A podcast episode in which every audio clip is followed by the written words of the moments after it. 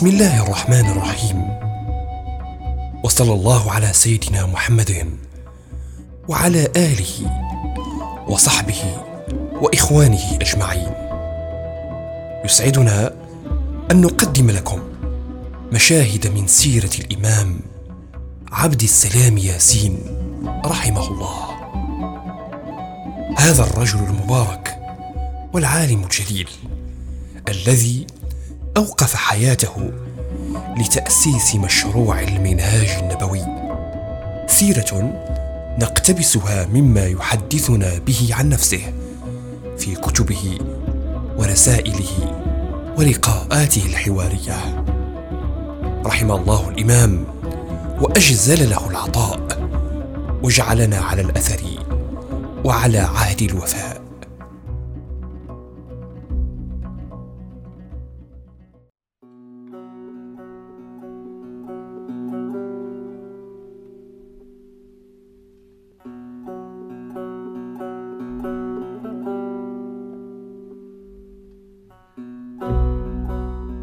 لم يزرني بعد خروجي من المعتقل.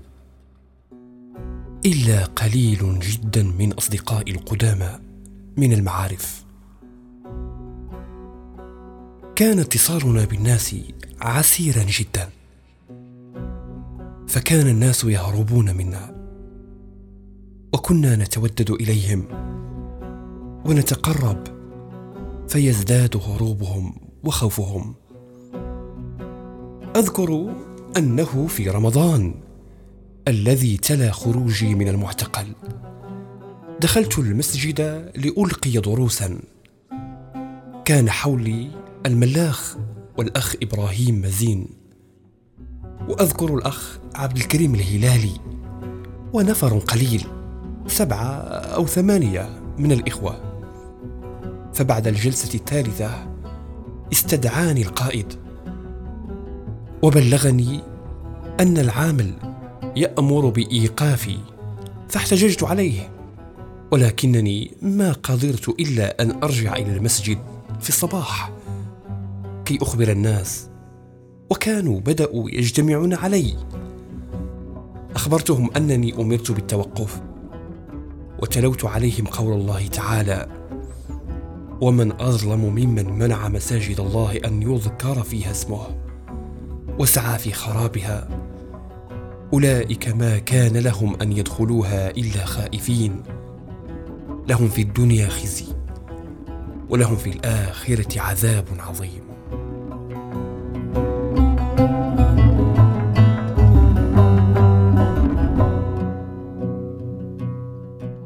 مضت شهور ففكرت أنا وإخوتي ولم يكن لي يومئذ إلا الملاخ والعلوي.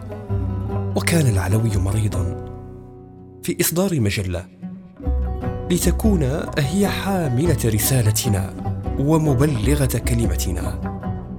في أثناء تفكيرنا هذا وجدنا أن وسائلنا للعمل قليلة جدا وأن وسائلنا المادية منعدمة وأن دخولنا إلى ميدان النشر نشر مجلة تأسيس مجلة. ودخول إلى عالم نجهله. ونحن غرباء فيه. توكلنا على الله عز وجل. فكتبت العدد الأول من المجلة. كتبته وحدي. ولكم إن رجعتم إليه.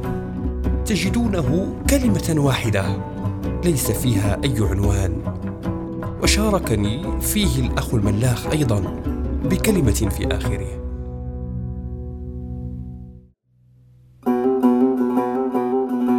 ثم ذهب الملاخ إلى مطابع الدار البيضاء. فبعد لأي استطاع أن يطبع العدد الأول بأغلاط مطبعية كثيرة جدا. يدل هذا على قلة النصير وعلى قلة خبرتنا مع المطابع ومع رجال المطابع ومع فن النشر. بعد ذلك زارني أخونا الكريم الحاج إبراهيم الشرقاوي فقال أنا مستعد لمساعدتكم فيما تنوون عمله. فقلت إن كنت تستطيع أن تنشر لنا أن تساعدنا في نشر المجلة فنعم. وهكذا بدأ تعاوننا مع هذا الرجل الذي أمضى معنا في الجماعة زمانا ثلاث سنوات أو أربع سنوات كان فيها نعم الرفيق. وهكذا بدأ مشروع نشر المجلة تباعا. كان هذا أول خروجنا إلى الساحة العامة بعد رسالة الإسلام أو الطوفان. مرت السنوات الأولى والأعداد الأولى من الجماعة في شبه غفلة من النظام. لكن لما نشر في العدد العاشر مقدمة بعنوان قول وفعل كانت نقدا للرسالة الملكية رسالة القرن نظام على اعتقالي مرة ثانية. وهذا بلغته بعد ذلك بنحو سنتين أو أكثر. فتربص القوم بنا إلى أن نشرنا وأصدرنا جريدة الصبح. فكان الاعتقال الثاني أوذي فيه بعض إخوتنا. ونحن اليوم على موعد مع آخر معتقل في هذه القضية. هو أخونا سعيد من الصويرة. سيخرج من السجن في التاسع من فبراير المقبل إن شاء الله. أرجو الله له العفو والعافية.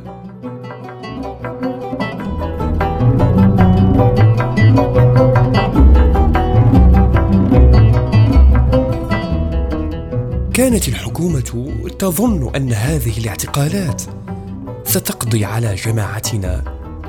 فإذا بذلك الاعتقال كان السبب الحقيقي لكي تأخذ الجماعة حجمها الطبيعي وحجمها الحقيقي إذ أن الإخوان زادهم ذلك الاضطهاد صبرا وزادهم تماسكا وزادهم إقبالا على الدعوة وزادهم نشاطا والحمد لله.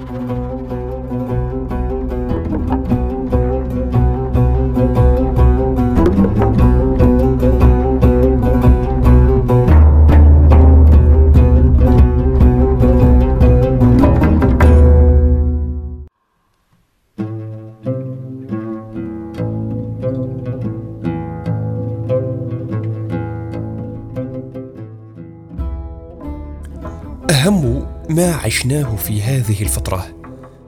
هو اتصالنا بالأخوين سيدي محمد العبادي وسيدي محمد البشيري وسبحان الله أنتم اليوم تعيشون زمانا فيه جاذبية الدعوة تضاعفت اضعافا كثيرة.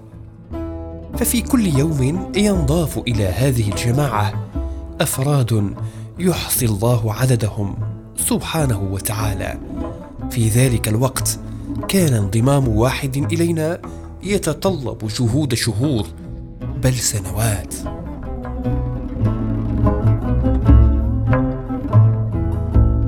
كنا نتورع من زيادة الشق في الصف الإسلامي وكان منشقا بالفعل.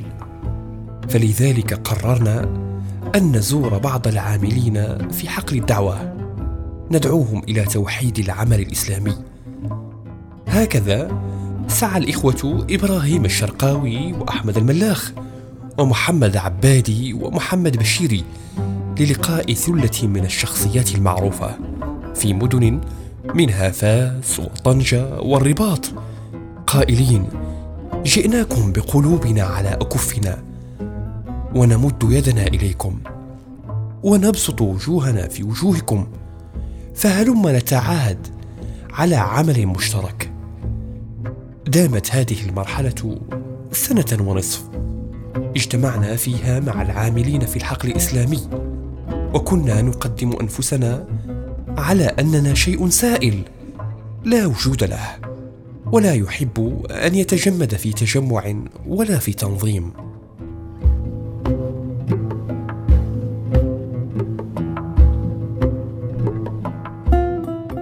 فكرت طويلا في ضرورة تقديم فكر منظم مبسط جامع لما ينبغي أن يعرفه العاملون للإسلام. فكرت في هذا سنوات طويلة وطيلة هذه السنوات ترتبت في ذهني هذه الخصال العشر. هذا الترتيب الذي ترونه على مكث وليست شيئا مرتجلا. لعلني أكون مفتاتا على الحق. إن زعمت أن استعمالي لكلمة المنهاج النبوي وتواطؤ هذا العنوان مع الحديث الكريم الشريف المتحدث عن الخلافة على منهاج النبوة. أكون مفتاتا إن زعمت أنني دبرت هذا وقدرته تقديرا وهيأته تهيئه فإن الأقدار الإلهية تنطق عباد الله بما يريد الله عز وجل أن ينطقوا به.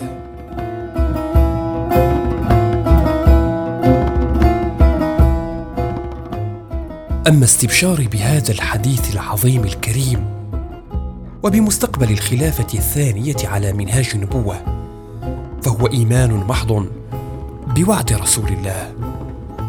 إن كان في إيماننا نقص وكان لنا في كلام رسولنا وحبيبنا شك فبئس العبيد نكون. أما قولك إن الخلافة على منهاج النبوة تكون في هذا القرن الخامس عشر أو ما بعده.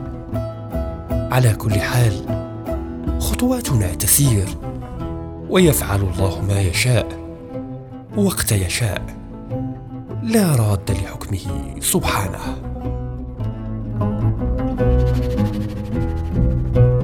فما كان قصدي ولا ينبغي أن يكون قصدي أن أقف حجر عثرة أمام أي كان. الآن وبعد الآن فأمنعه من التفكير الحر فيما فيه مصلحة الناس فيما فيه مصلحة المسلمين. فرادى وجماعة ما كان لي وما يكون لي وما ينبغي أن أزعم للناس وأن أدعوهم. هلموا اتخذوا هذا الفكر وثنا وقفوا عنده وتحجروا. فأنا أقصد عكس هذا. فأنا أرجو الله عز وجل وأسأله جلت عزته أن تكون هذه القواعد التي بسطتها في متناول الجميع يؤخذ منها ويترك حسب الوقت وحسب الظرف حسب الزمان وحسب المكان. وعلى الناس في زماني وبعد زماني في هذه الجماعة وفي غيرها أن ينتقدوا وأن يحللوا أن يردوا وأن يأخذوا وأن يطوروا وأن يحوروا. فذلك ما أريده. الله ألا يقف أحد معي. فأنا أحاجه عند الله عز وجل. إن اتخذ فكري وثنا وصنما.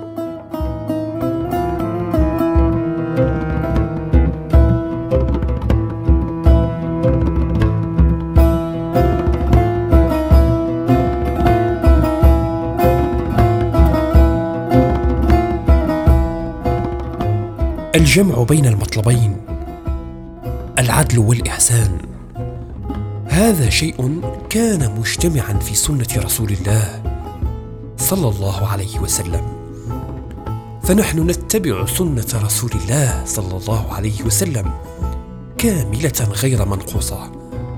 في سعي الفرد المسلم الفرد الإنسان إلى معرفة الله عز وجل والتقرب إليه بالفرض والنفل وفي السعي إلى إقامة العدل في الأرض.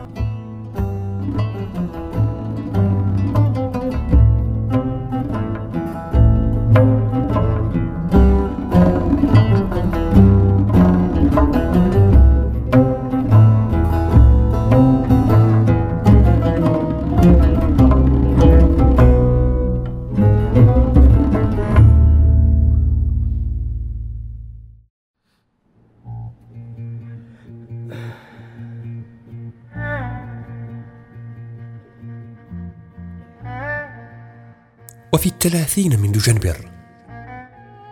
تسع وثمانين. تسعمائة وألف. كان الحصار في البيت. لا أخرج. لا أخرج منه. وكانت منة من الله عز وجل أن يتفرغ المرء للعبادة والذكر والقرآن والكتابة. فجل ما كتبت كان من بركة ذلك الحصار خاصة ما كان من تبتل الحمد لله بفضل الله عز وجل وقيام وصيام. صمت عشر سنوات متتالية بدون انقطاع. صمتها كلها والحمد لله. وفي منتصف مرحلة الإقامة الجبرية خرجت لأداء صلاة الجمعة. في دجنبر خمسة وتسعين تسعمائة وألف. بعد أن أخبرت رسميا أن الحصار قد رفع. وبعد انتهاء صلاة الجمعة ألقيت كلمة في جموع المصلين.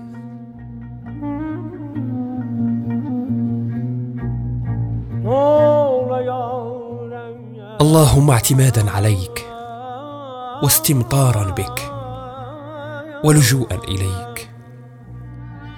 إخواني الكرام هذه الكلمة سأبدأها باعتذار لرواد هذا المسجد الذين اعتادوا الصلاة فيه الفريضة وصلاة الجمعة. في هذا اليوم الماطر احتللنا المسجد وقدم الناس من آفاق متعددة. نعتذر إليهم كذلك ونطلب المولى الكريم أن يتقبل منهم مشقة السفر. كما نعتذر للإمام خطيب الجمعة. منعناهم أن يصلوا الجمعة كما اعتادوا أن يصلوها. السبب هو أن الناس عندما يكونون في ضيق والعدو يحاصرهم لا بد لهم من ملجأ. ونحن لجأنا إلى بيت الله وحللنا ضيوفا على عمار بيت الله. أيها الإخوة لقد جاءنا الخبر ونحن في المسجد بأن الحصار لم يرفع. إنما كانت هذه فلتة من فلتات الإدارة المغربية التي تعلمون ما ينخر في أحشائها من أوبئة ومن فساد. أرادوا أن يخرجوا من ورطة الحصار فما عرفوا كيف فجاءت الأوامر مضطربة متناقضة. رفع الحصار. لم يرفع الحصار.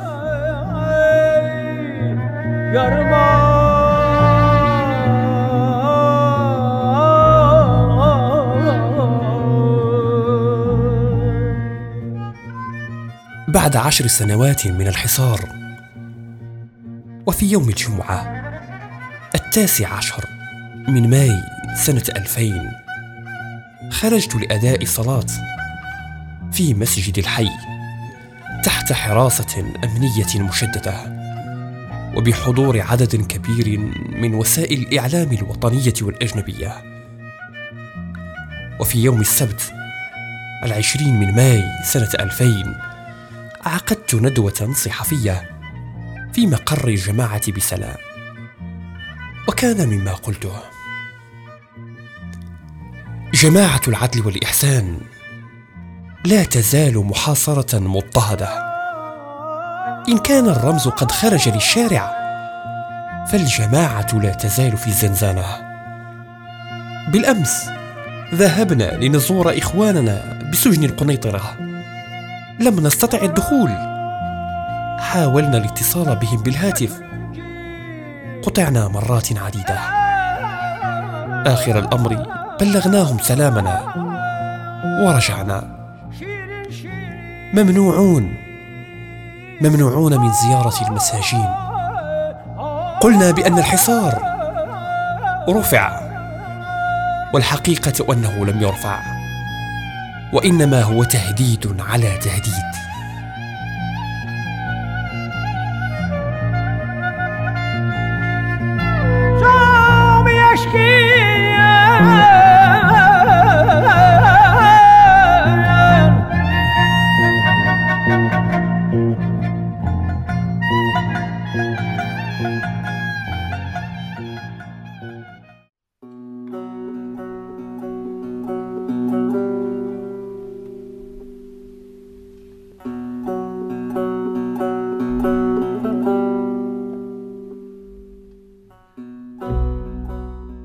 قد يظن الناس أن تنظيما يسمى جماعة العدل والإحسان.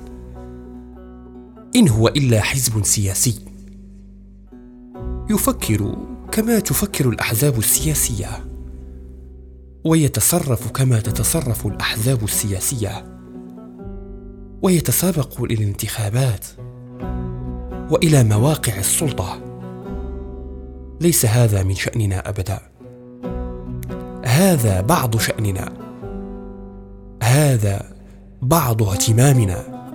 الاشتغال بالسياسة ضروري لأن تبليغ كلمتنا للشعب المسلم في المغرب وخارج المغرب لن يكون إلا بواسطة حرية صحافية.